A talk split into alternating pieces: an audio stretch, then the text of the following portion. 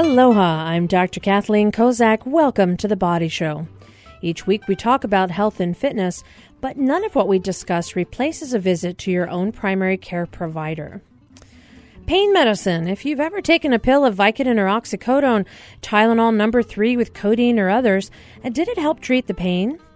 In most cases it does, but when does taking a pain medicine turn into an addiction problem? What should doctors, like myself, be telling people about the precautions with pain pills?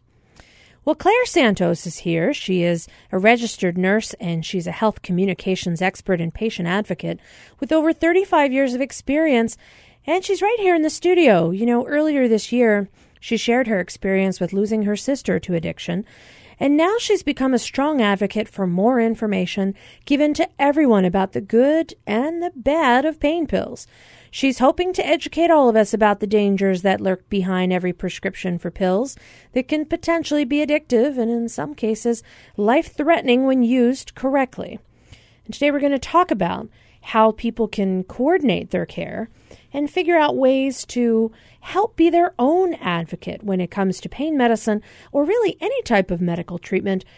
Because as we move closer to this patient-centered medical home, and I'm going to let Claire define that in just a minute, we're getting to the point where patients, people, yourselves, are the boss, not me. And we're going to talk about how that role has changed and why that's so important, not just with pain medicine, but with every medical condition. So I put a lot on your plate there, Claire. Welcome to The Body Show. Thanks so much for having me back, Dr. Kozak. So let's talk a little bit about pain medicine. You know, we talked earlier in the year about the unfortunate tragedy that you experienced in your own family. And one of the things that came out of that discussion that I wanted to have you back to talk more about is the things that people are not told. So for anybody who's ever gotten a prescription of, you know, and how often do I give this? Cough medicine with codeine, Vicodin or hydrocodone. If you've ever had a surgery and gotten pain medicine after your surgery, there's a lot of education that's supposed to take place. And it seems to me like we're missing something. We're not doing what we should to help people understand about the good and the bad of these medicines. In your experience, what's your thoughts? Do you think we're doing enough here? Are we not? And if not, what are we missing? I do feel that something's missing, and it seems to be in the area of provider education. We have a lot of factors at play when a patient comes in pain or with a terrible cough, something requiring an opioid. The physician does not want their patient to be in pain and writes the prescription. Somehow it gets lost in the conversation.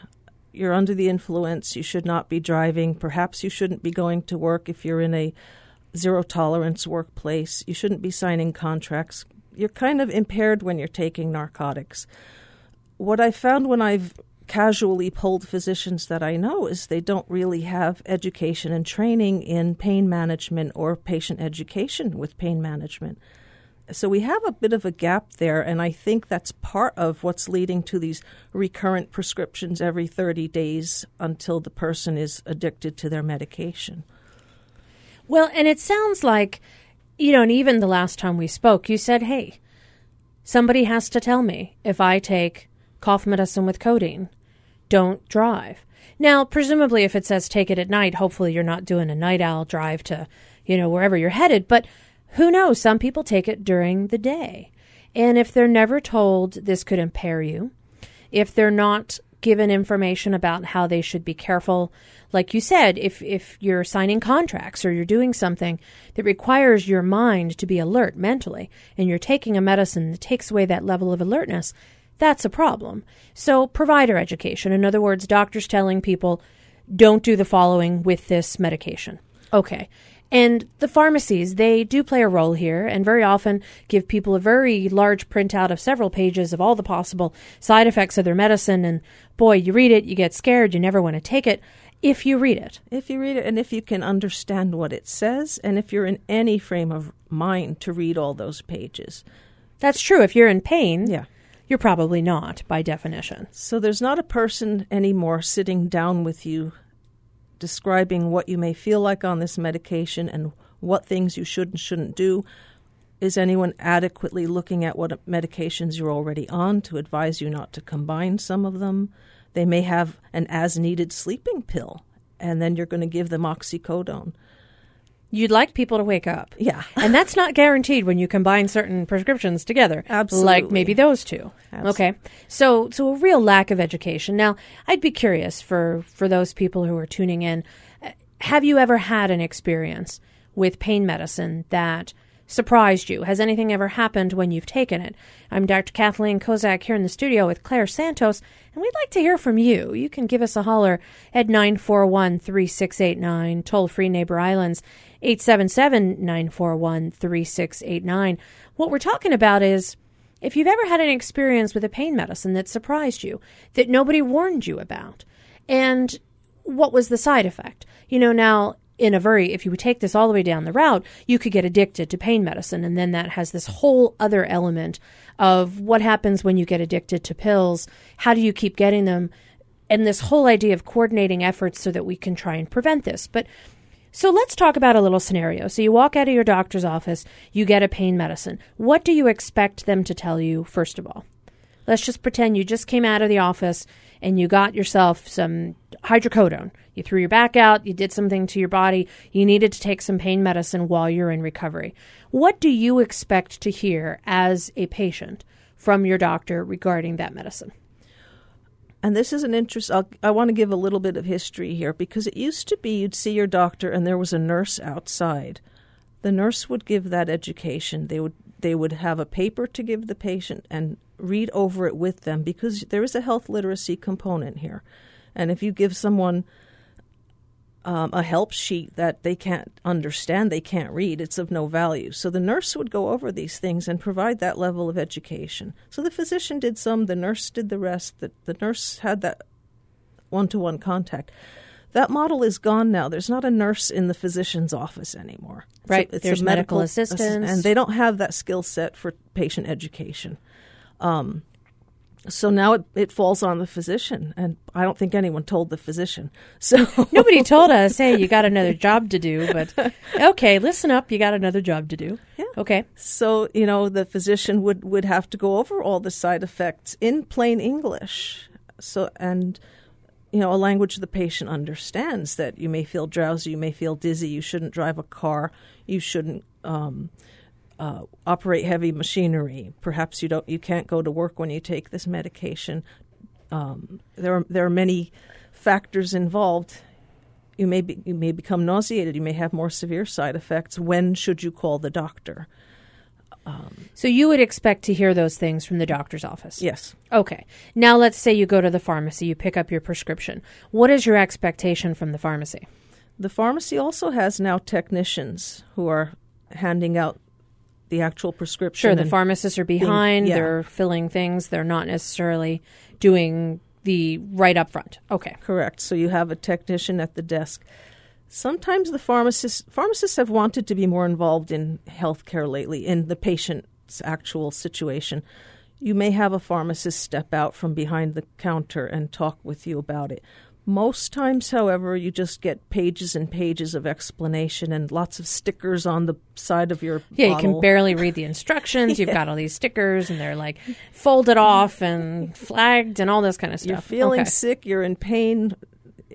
I honestly need the one-to-one interaction on the education. If you're the one picking up the medicine, you might have a spouse or a friend or a significant other or somebody else getting your pills. So the technician says, do you have any questions? And you're like, well, I'm not taking them. I don't have any questions. I'll just bring all the papers home to whoever. So there's that other element too.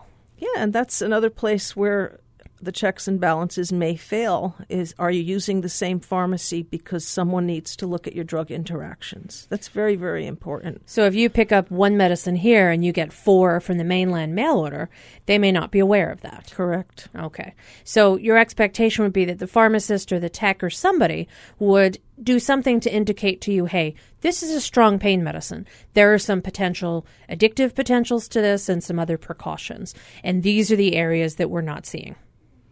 You know, you do bring up another really good point, is explaining right up front to the patient that this is potentially addicting without terrifying the patient, because you want to still treat the pain. Right. it scared us. You know, the recent thing that happened this past October is that hydrocodone, which is most people know of as Vicodin, became a Schedule II. It used to be Schedule III. And what these schedules mean is, you know, realistically, how much of it can you write for a patient? Do they need to bring the prescription? Can refills be done electronically, faxed, or phoned in? And it changed a lot of that parameter, and it scared us. I mean, it made a lot of my colleagues just say, I don't prescribe that anymore. I just don't give it. They have to use something else. So there's also this sense of discrimination for those people who need strong pain medicine. And for some people, they've been in chronic pain. This is whatever drug it is what works for them when they have an acute episode. All of a sudden, they can't get it. Physicians that was a huge issue, right? Because we got scared. So, and the patient suffered. And they got scared, too. Let's talk to a couple of people. We have a caller on the line. We have Sam on the phone from Kalihi. Sam, welcome to The Body Show. Yes, hi. Thanks for taking the call. Thanks for calling us. I was recently told by my PCP that I couldn't be a patient of his anymore because he would not prescribe the pain medication that I needed for my chronic debilitating condition. It's called DISH disease, which is, they say, it's no cure for or is there any medication to treat it? DISH, not the disc, but DISH, like Forrester's disease. And from what I'm understanding, quite a few people are coming down with this condition now. And it used to be a condition that people got when they're 90 years old or older.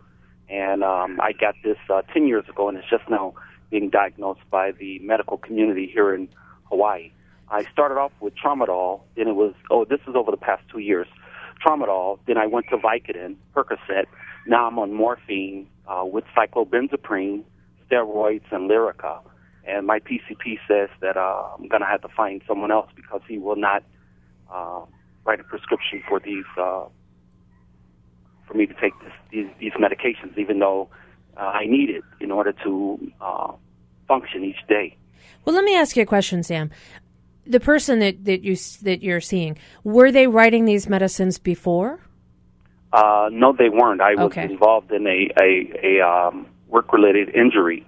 And gotcha. Okay. So you were seeing someone other than your PCP, and then your work situation is over, and you come back to your PCP, and they go, whoa, I can't prescribe these. And when I went to my PCP in the beginning, before this happened, I told my PCP I wanted him to treat me because I didn't want to take any pain medication. As in my files, he realized that I will always refuse any pain medication. And now I'm addicted to the stuff, and I have to get to rehab in order to get off. But how I'm going to get off, because I need this to function each day, being in this condition that's no cure for now. So you got it, Sam. Downhill. You're stuck. You're stuck in a very tight spot. And, you know, that's got to be really difficult, Claire, because Sam said, I don't want to be on a lot of pain medicine. And now you've got, boy, you've got the morphine, you've got the Lyrica, you've got the cyclobenzaprine, you've got a whole slew of pain medicine that I think was probably initially given with all good intent to treat symptoms, but now you're stuck. And so, you know, the good news is, I think it's good news, that we have some excellent pain management doctors here in the state. The bad news is sometimes it's hard to get in to see them, but you know, I kind of understand your PCP's thought, which is, oh, my God, what am I going to do? This guy's on a lot of medicine. I don't know how to get him off of it. And then here's you saying, I got to function. You know, I've got to be able to get up every day, get to work, get around, do my own activities in order to survive. So, you know, I'm curious, Claire, do you think we have, like, your experience with primary care providers? And I say this meaning doctors, nurse practitioners, whoever is the primary care provider. Do you feel as though we are able to prescribe strong narcotic medicine, or should we have more providers that are chronic pain specialists? Because, Sam, that sounds like the route you've got to go. You know, you've got to find somebody who's an expert who can work with you, not even in a rehab situation, but just in an office setting to help lower your doses and find other alternatives for you so that you can still live a productive life but not feel like you're stuck on medicine. And that's the thing, Sam. One question without names. Did your PCP refer you to anyone? No, it was referred by the employer. but now I want to get back to my PCP. He says he hates to lose the business, but he just can't be in a position of writing these prescriptions for me. When I do go to the emergency room, what they do is administer the morphine through the IV. You know, it's just a shame that I'm in this condition at I feel really a young age with this disease. But it is stated that there's no cure for the disease, nor any medication to treat it. To just take the pain medication and try to live the best way you can. However, this is 18 hours of sleep for me on these medications. And in addition to my diabetic condition, you know, I take some other medication. So the constipation and the things like that, that really bother me because, you know, I just can't function. You know, I just can't function the way I used to, knowing that I have to take these medications. And I am going the route of the pain management clinic, and so far the pain management clinic can only take it a step at a time, and they also do not want to prescribe these medications, but they're stuck too. Like I said, I'm stuck in this position. You know, what do I do? Other than pulling my hair out each day, and people just don't understand the chronic issue that it's forever, and it doesn't look like I'm sick, but I'm sick, suffering with this internally, and by my just personal desire to never want to take the pain medication. It's emotionally troubling for me now that I have to take it, and I know that I'm addicted to it because if I skip a dose, I start to feel the withdrawals, and I explained that to the doctor, and he said, yeah, those are withdrawal symptoms because your body is asking for the medication, knowing that the pain is about to come about. So the pain is not being alleviated. I mean, it is, I guess, with the medication, but the problem will never be eliminated. You know, and I hate to think that, well, now I'm in this condition the rest of my life with pain medication, but I guess that's the story that I have, you know. Well, Sam, and I appreciate you calling in, telling us your story. The one part of it that I think is so admirable on your part is the fact that you've taken the step to see a pain specialist. And yes, they're taking it one step at a time, but that's probably the safest way to go for you. And I'm just glad you're doing that because really, I would hope that your PCP or your work comp specialty doctor had given you a list of folks you could see who can help manage that because you need an expert. This is something that if you really want to get off of the medicine, it may be possible, but you do have to take it one step at a time. And, you know, you brought up a really good point. And Claire, I think another excellent part of what Sam said is he doesn't look sick. And that's actually part of the difficulty is that pain is such a personal experience. Right. And, you know, you may come see a doctor and have a smile on your face and trying your best to hold it together and literally can't. And you can also come and look perfectly normal and yet still be on a lot of medication. And if you don't have that medicine, that appearance can be deceiving. I think that happens to a lot of folks is that they sort of get, you look too good to be in pain, so you can't need all this medicine. That's it's true. Almost like a discrimination effect. It is, and it does happen. You can look at a person, they look fine. We're not going to believe you're in pain. If someone looks like they're over-dramatizing pain, we try to say that pain is a subjective symptom and we have to believe what the patient says. But in the back of our mind, we're thinking. We're taught to observe. Yeah. And so, of course, we're going to. But, you know, I think we've created this huge portion of people who need extra services. And someone like Sam needs a specialist to really help him bring down those doses of medication slowly, but not in a way that he's suffering. And my wish for you, Sam, and I appreciate you calling and sharing your experience, is that you do work closely with your pain management doctor and find a way to get off of some of those medicines giving you all those side effects. I don't know how you can survive if you're sleeping 18 hours a day. I mean, it just doesn't seem to be possible. So here we are wishing you expertise with a pain specialist to really help get off of some of those medications.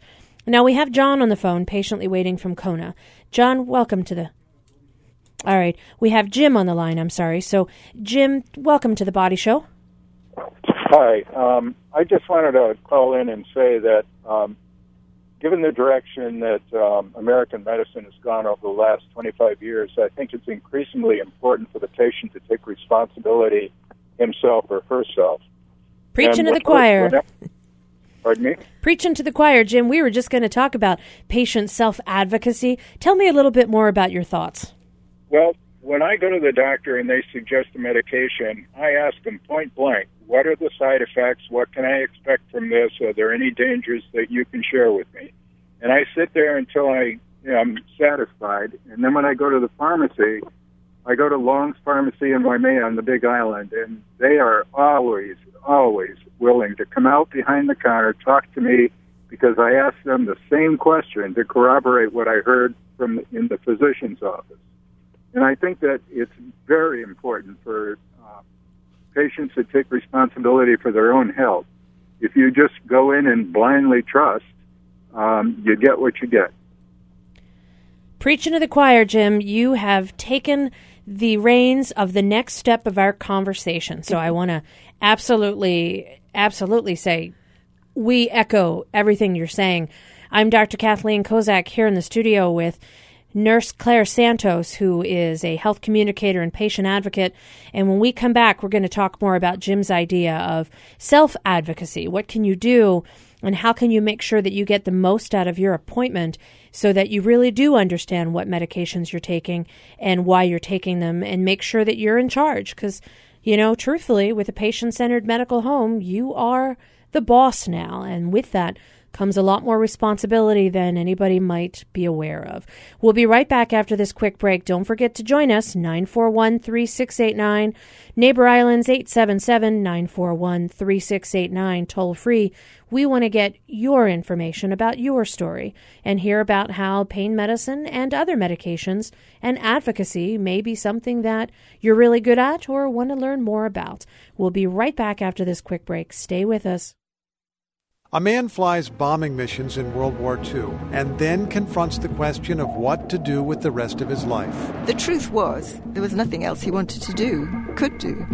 Flying on bombing raids had become him, who he was. That man is the main character in Kate Atkinson's new novel, which we'll discuss on the Morning Edition Book Club, on the next Morning Edition from NPR News. Weekday mornings from 5 to 8:30 on HPR 1.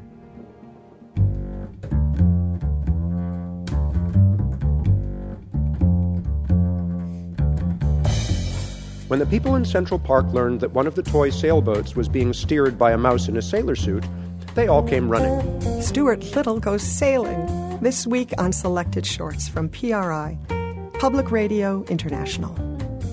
Tuesday at 5 p.m. following Travel with Rick Steves.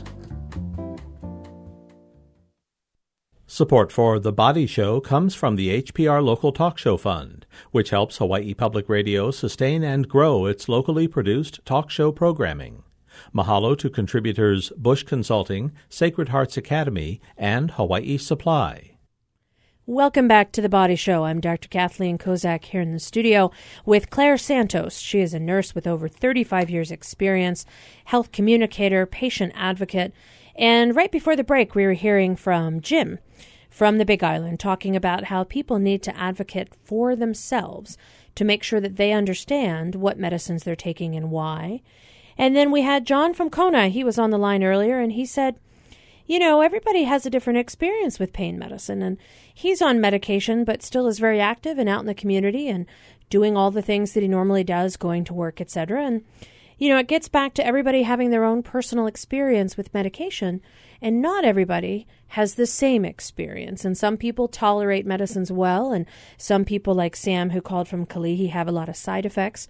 And yet it comes down to people understanding why they're on medicine, what it's for, and how important it is to take it as instructed. Now, Claire, you've had a lot of experience as a patient advocate. You've done this as your job. What does that role mean to you? And how does that relate to people getting prescriptions that may or may not be addictive and may have different side effects? How can patients take control of those situations and try and make sure that nothing gets missed? Well, patient advocacy is all about informed decision-making by the patient.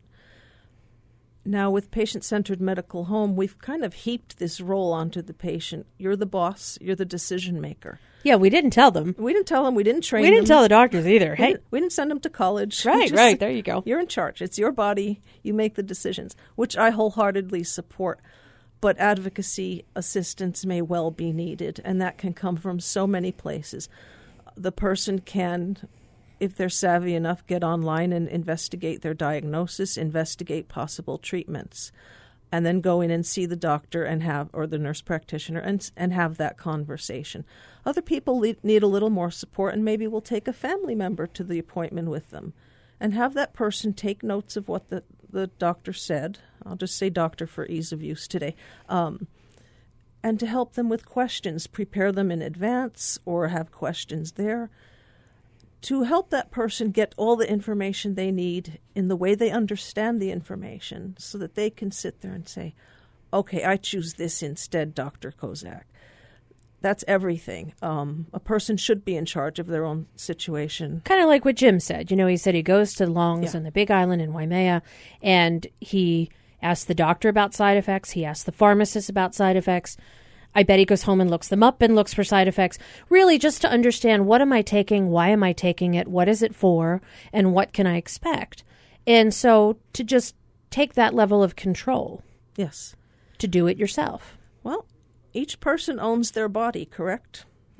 So that's true. You can't give it to somebody else. I mean, I guess you could, but not while you're alive. The doctor doesn't own their body. The doctor in today's healthcare, the doctor collaborates with the patient. The doctor's the trusted advisor who presents options of care, options. Why are you taking these tests? You know, there was a time when the doctor would say, go to the lab and have these tests done, and the patient had no idea what was going on. Now the doctor... still happens, I'll tell you. I see a lot of folks who say, yeah, my doctor so-and-so told me to take all these tests. I don't know what it's for. Something, I'm not sure. So you're right, it still happens. But that kind of what would be determined sort of paternalistic attitude has changed a bit. Yeah. And I enjoy when patients ask me, when people say to me, why am I taking this medicine? What are my alternatives? What else could I do instead of? Is this medicine forever? Is it for short term? You know, I'm a big fan of look it up. Bring in the weirdest thing you found on the internet so that we can look at it together and I can tell you totally true or don't go to that website again. Because, you know, we've talked before about getting good information. And good information comes not just from your PCP, not just from your pharmacist, but it can come from sites like the Mayo Clinic website, Johns Hopkins website, Massachusetts General, Cleveland Clinic website. They've got some great patient portals where you can get some top quality information. And you know it's top quality because it's coming from a major medical center and they're not trying to sell you stuff. That's the other thing that worries me. You know, when you go on, even sometimes people will come up with WebMD or some of the other sites that sound really good, but when they're trying to sell you some supplement that's only from their website or sell you some service that's just from them, I get a little suspicious. Maybe too much so, but there are places you can get good information. You have to look for bona fide information, genuine information, and the closest we can do are the sites you just mentioned, Mayo, Johns Hopkins, Cleveland, etc., to refer patients to, but you know, once you Google something, you just get so many answers, and you can't help but look at all these other sites. And it's scary, though. It's like, you know, your chest pain could be something growing inside your head, and you're like, oh, no, what? So you're right. You really have to direct people, but part of that is talking with your doctor, talking with your PCP, nurse practitioner, whomever it is, to really make sure that you understand what's really going on. Now, we've got a couple more callers. I want to talk to John from Honolulu. John, welcome to The Body Show. Yeah, thank you for taking my call. Thanks for calling us. What are your thoughts on pain medicine and patient advocacy? Okay.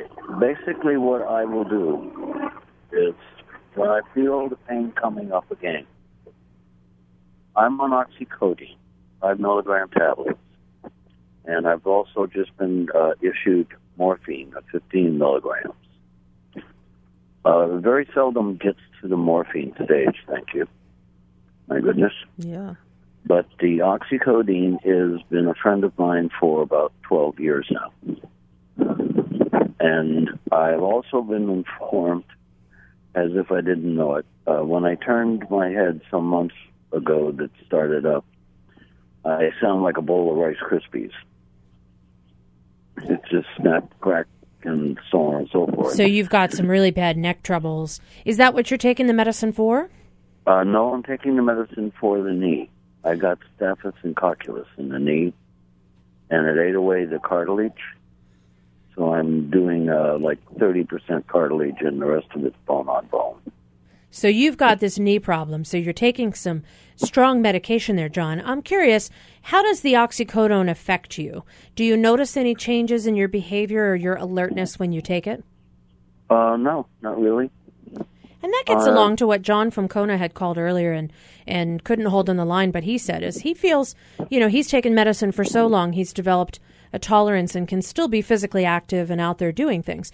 And you, since you said it's been your friend for 12 years, you know, you probably have developed quite a tolerance to that particular medicine. So you said before you get to that level where you need the stronger medicine, you intervene with the prescription you've been given. Is that right? Correct. And that serves you well? That helps take care of it? Keeps it below that threshold where you need more medicine? 30 to 45 minutes, I'm back online, yeah. Okay. That's great. And that is taking charge of your own care. Absolutely. Yeah. You know, and I think it's good that you're given options. Here's what to do when you have this level of pain. Here's what to do when it accelerates. Here's what to do if it gets even worse. So it sounds like you've really established a good rapport with your prescribing physician that really they figured out a way to help work with you to make your life possible and make it functional, even on strong medicine. Very true. Very true. Very good doctor, and I appreciate his services greatly.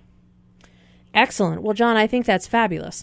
Thanks so much for sharing your story with us so that we can hear some success stories. You know, sometimes we get so worried about prescribing certain medications, but we forget for some folks, this is their lifeline. This is what they need to have. And this is when once they've established that rapport and they know how to work within that parameter of what their doctor said, it works really well. So good job, John. I think it's good to hear success stories, Claire. We don't hear enough of those. Yeah, congratulations, especially for being in charge of yourself. Absolutely. Let's talk with Carla from Kona. Carla, welcome to The Body Show.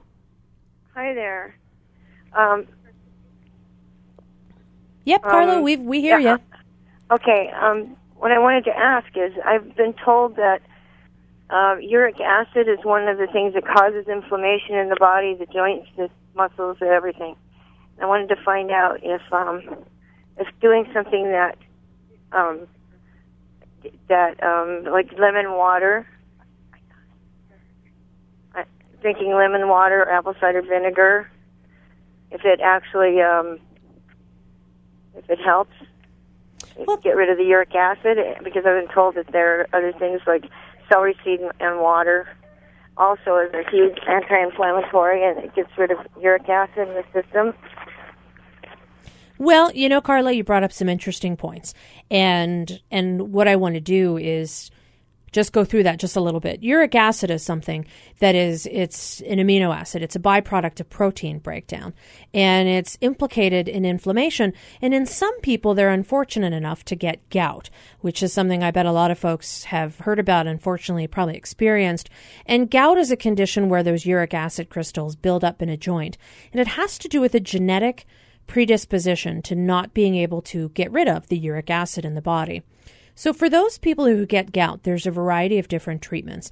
Anti-inflammatories are the mainstay. But some people think that if you can try and reverse sort of the pH of what's going on in your blood, you might be able to reverse the crystallization. So when you talk about things like lemon water and apple cider vinegar and some other things like tart cherry juice are some of the alternative medicine treatments for people who have elevated uric acid. Now, the majority of these treatments are looked at in people who actually have gout because they have sort of a severe case of having this elevated uric acid. And one of the sites and one of the books that actually I've been really interested in looking at recently is go to the Mayo Clinic website and take a look at uric acid. Just put that in there as the search engine for the Mayo Clinic, because they have a whole section and they have a whole book they put out on alternative health treatments, which has to do with some of the things you hear about, like lemon water and apple cider vinegar and tart cherry juice and some of these sort of what we would consider complementary medicine practices, sometimes having to do with nutrition and things. And these particular types of substances actually can have an effect. They can counteract the effect of the uric acid. They can reduce some levels of inflammation. But you have to be careful about how much and what you're taking it for and where you're getting it from. And I would always defer back to the Mayo Clinic Alternative Health book or go to their website, because in each one of their medical conditions, they have a whole section that talks about that. Because uric acid, and if it causes gout, can cause a lot of pain. And if it's just elevated in the body, there may be some inflammation and destruction going on that needs to be addressed. And this is one way that you can do that. Now, talking about some of alternative and complementary medicine, we did have a caller who wanted to know something very interesting. For those people who are defined addicts or alcoholics and they're going through surgery and they have to go through a recovery, how can they safely use pain medicine, and are there other alternatives? And Claire, this is a real interesting question because, you know, you've worked as a nurse for many years, and for somebody who declares themselves, hey, listen, I've been an alcoholic, I've been an addict, I have recovered, how can they manage pain, and how can they manage if they go through a surgery dealing with the normal postoperative course of pain, and how they can handle that without knowing this addictive potential, without having a problem with the medication? What sort of guidance have you given people in the past about that? In fact, there's been a meeting with the patient, the surgeon, and the anesthesiologist. And if that person is also still under the care of a pain management specialist or recovery person, they would be involved. But part of that patient-centered medical home is bring a team together. Bring them together to address it. Treat this person properly and not send them back down that hole of addiction. Well, and I know that Cleveland Clinic actually has done some really good, interesting work on trying to figure out ways to use complementary or alternative practices to help people in pain. They've looked at acupuncture, they've looked at massage, they've looked at a variety of different things that, you know, you normally wouldn't expect a big medical center to say, we're going to have, you know, an acupuncturist come, or we're going to do yoga for your medical condition. You would not expect that in your hospital room. But they've actually pioneered some of the studies looking at these practices, trying to figure out what are the best ways to address pain for post-surgery in a way that doesn't have to require narcotic medication for those people who have a history of addiction. But then also you mentioned, and I want to talk a little bit about this concept of patient-centered medical home, where you really do have the patient as the focus, and you get surgeon, anesthesiologist, primary care provider all together, either physically in a meeting or electronically in the chart, so that everybody's on the same page and understands what are the challenges, what are the expectations, and what can we do to help this individual through this process? So when we come back, we're going to take a quick break, but when we come back, we're going to talk a little bit about that definition of patient-centered medical home, where it's happening right here on Oahu and where it's happening on the neighbor islands, so that people can understand the concept, because it really is putting the patient in the driver's seat and putting a lot of responsibility on them to try and figure out how can they negotiate and navigate their way around a new healthcare system? Because they've got a lot more power than they think they do. And to me, I think it's a great idea. So when we come right back, we will discuss that further. I'm Dr. Kathleen Kozak here in the studio with Claire Santos. She is a nurse with over 35 years of experience, health communication and patient advocate. And if you want to join us, you can at 941-3689. Toll-free Neighbor Islands 877-941. 3689. We'll be right back. Stay with us. On New Letters on the Air, George Saunders talks about the difficulties of writing short stories and how they sometimes take him in unexpected directions. We tend to talk about art as if it's a very conscious, deliberate, intentional thing, but my experience is that it's much more mysterious than that. Esteemed Story Prize winner George Saunders reads from 10th of December, next time on New Letters on the Air. Tuesday evening at 6:30, following Marketplace. Bob Dylan paid this tribute to Jimi Hendrix. He took some small songs of mine that nobody paid any attention to and brought them up into the outer limits of the stratosphere. Now it's Hawaii blues singer and guitarist Dion Boogie Scott singing Hendrix, singing Dylan. Check out this event in HPR's Atherton studio Saturday, June 20th at 7:30 p.m. Tickets at hawaiipublicradio.org or by calling 955-8821 during business hours. Welcome back to The Body Show. I'm Dr. Kathleen Kozak here in the studio with Claire Santos. She is a nurse with over 35 years of experience, health communicator, patient advocate. And right before the break, we were talking about this new concept of something called a patient-centered medical home. Now, you've got a really good understanding of what this means. Explain it to me. My most basic explanation of patient-centered medical home is that it's nursing. In the nursing care model, the patient has always been the center of the care. I believe in the medical model, for many years, we had a much more paternalistic model where the physician was the center of the care. The physician made all the decisions and told the patient what they would do. That has now evolved to a collaborative arrangement where the physician and patient work together. And now the physician is in charge of bringing in the rest of the group. Any consults that are needed, any additional services, the physician coordinates care with multiple specialties or whatever's needed. So it centers on the patient is the center of the universe, congratulations, and communication.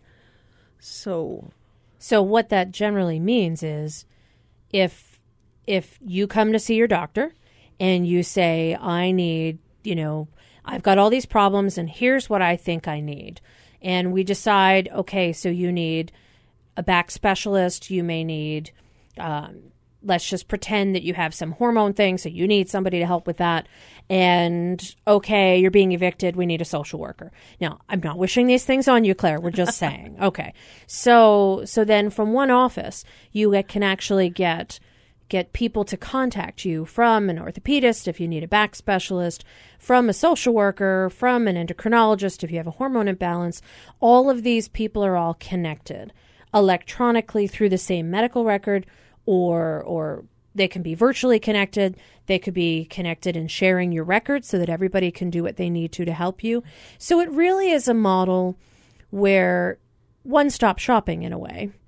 And you can get all of the things that hopefully you would need to stay healthy from one group. So you don't have to go see one doctor, get an x-ray of your back, then go see somebody else who says, I don't have that x-ray.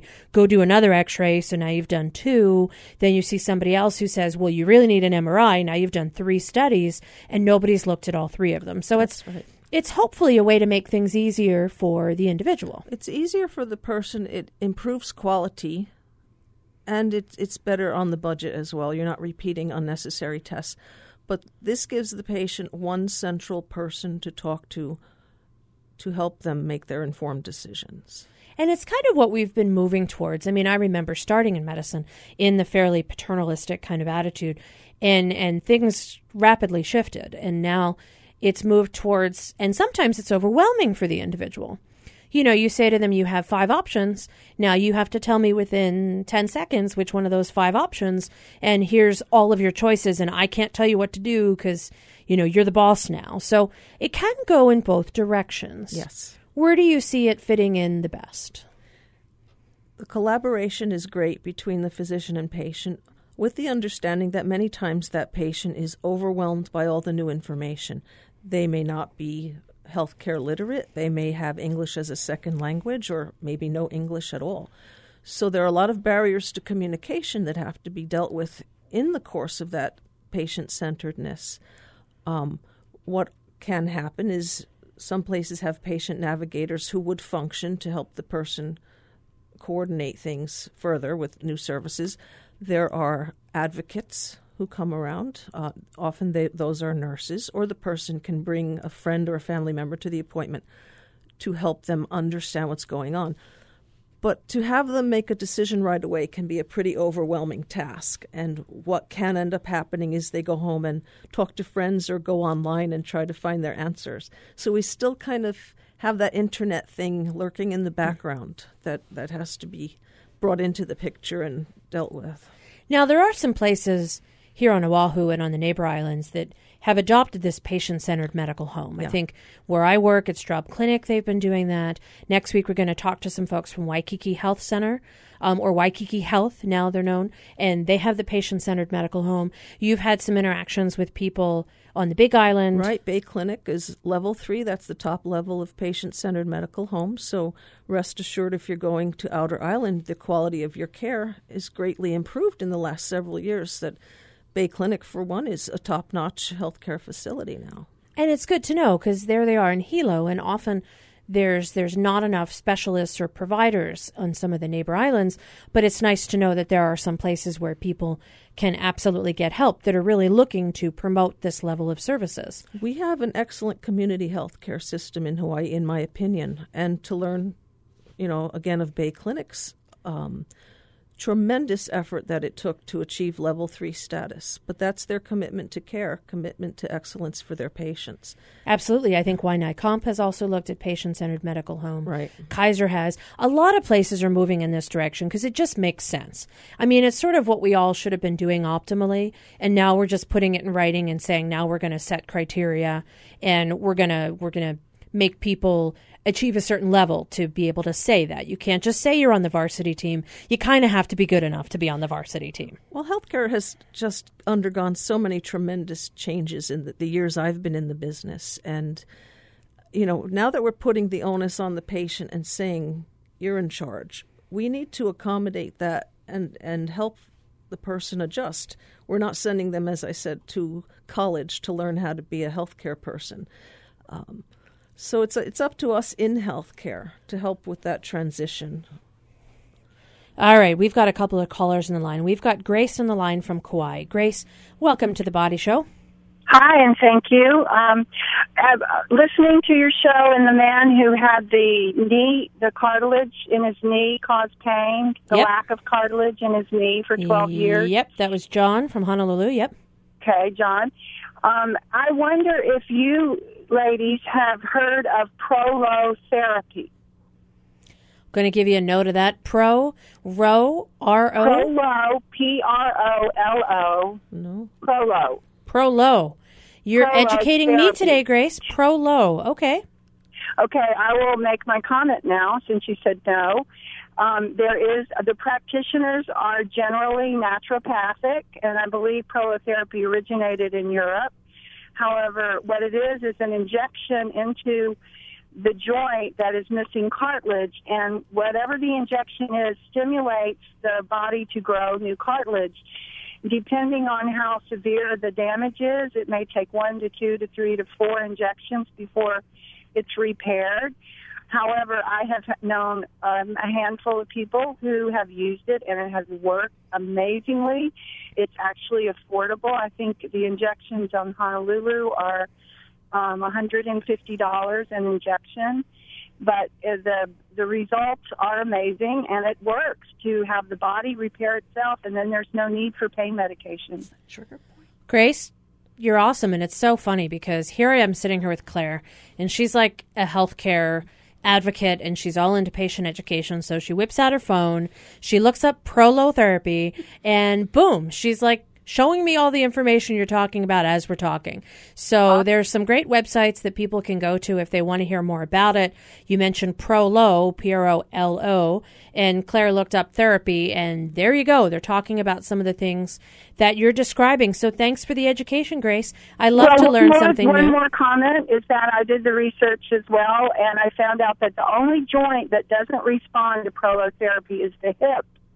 So with the hip replacement needed, I don't think there's an option for prolotherapy. However, every other joint will respond to the injections.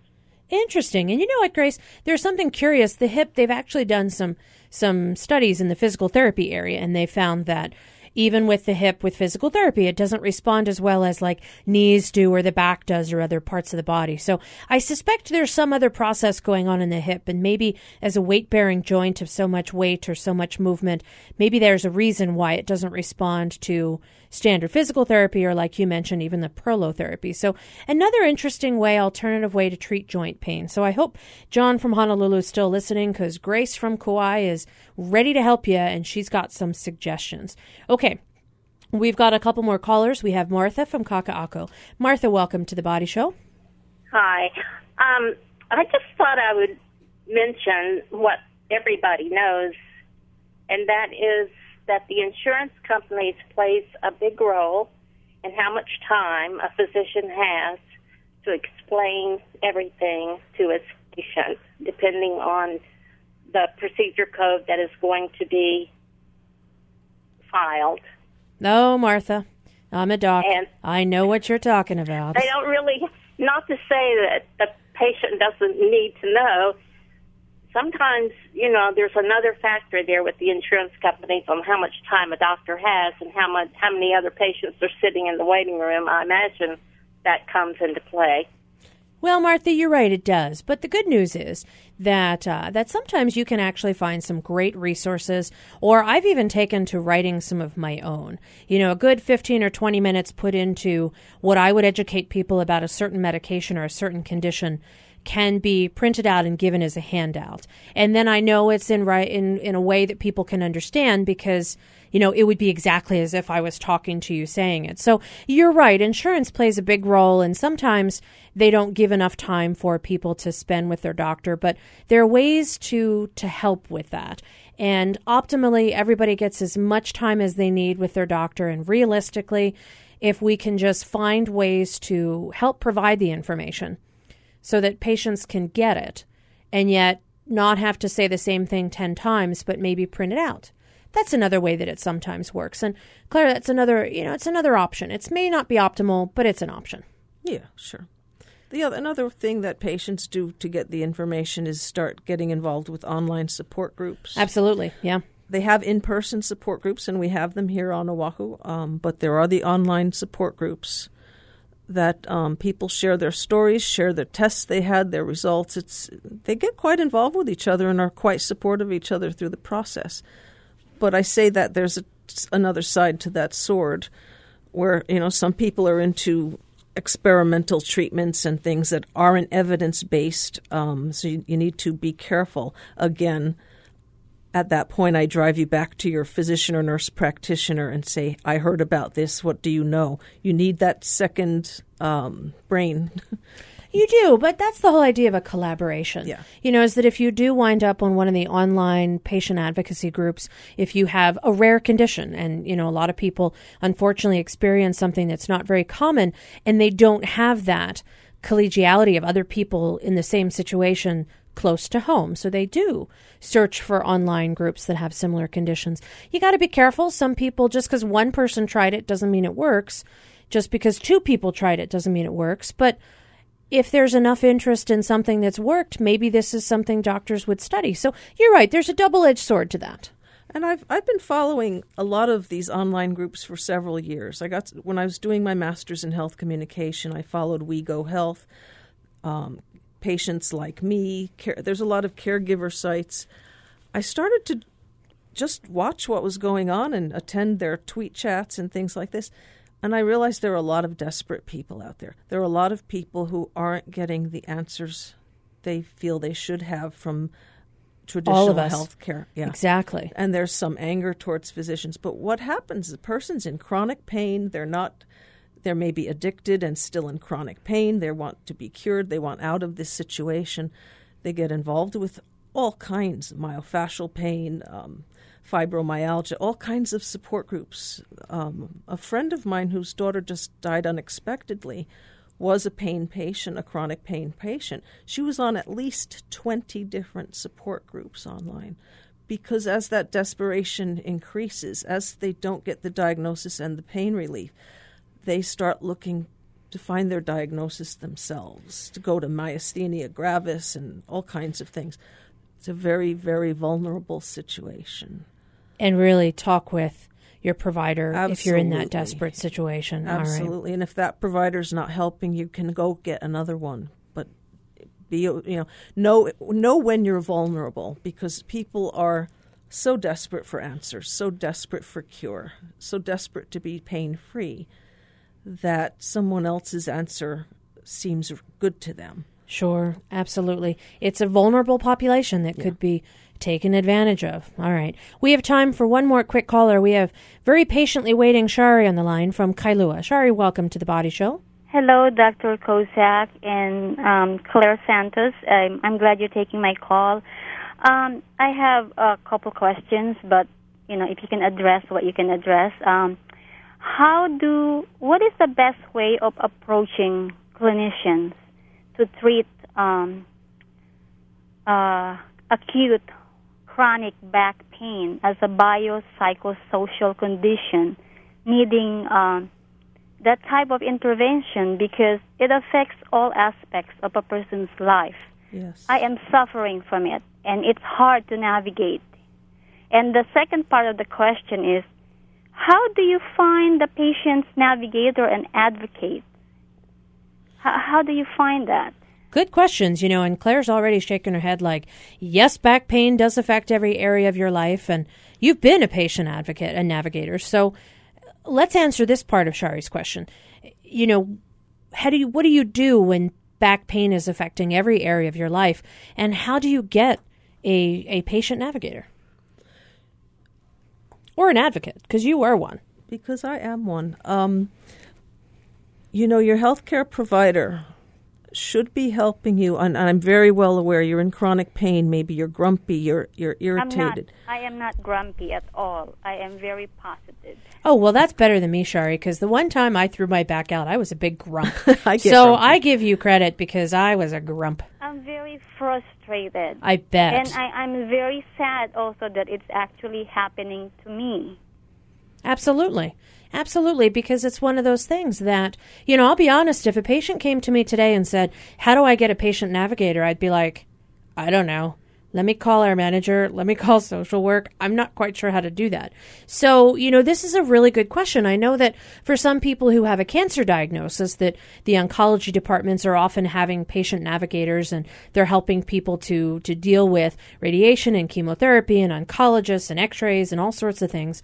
But for something like back pain, I'm at a loss. I'd be like, I don't know how to get one. But Claire, you are a patient advocate, so I'm curious, Shari, what sort of things did you want to be what is it you were looking for? I can't get my doctors to treat me seriously. I've been sent home because just live with it. You're okay with the physical therapy, and I actually have a very serious back condition. And it's been going on for, I've been navigating the medical system for the past 5 months, and I still don't, the source of my pain is not actually been pinpointed, and the treatment is nowhere near. It's so frustrating. Nerve conduction tests that I needed because I'm having nerve pain, that doesn't go away in all my waking hours. Well, Shari, it certainly sounds like you've got a very complicated situation going on, and unfortunately, we've got about a minute and a half left. But certainly it sounds like you've really had some difficulties for the last few months. And part of the problem might be what Sam, our first caller, identified, which is he looks really good. He doesn't look like he's in pain, and yet he has some serious medical issues, and I think that takes a huge toll. But there are some places out there, and Claire, you were jotting down, as you heard from Shari, Queen's Pain Management, that there are some places where people can get some help. And I think that's really the crux of this situation. You know, people need to know where to get help, and if they're having pain, how to contact and communicate that they're having this situation, and have their doctors and their team of providers help take care of them as effectively as they can. We've got to have you back, Claire, because our time is almost up, and I feel like there's so much more that we could do to talk more about this. Well, thank you. And I would like to add just for you, there's Castle may have a pain management, Hawaii Pacific Neuroscience may be able to help you. So those are three numbers you can call who might be able to best get you coordinated and navigated and get your problem solved. All right, Claire, we're going to have you back because we've had such a great show today. Thanks for sharing your expertise. You can find a podcast on hawaiipublicradio.org. Our engineer, David Chong, our executive producer, Beth Ann Kozlovich. We'll see you next week right here on The Body Show.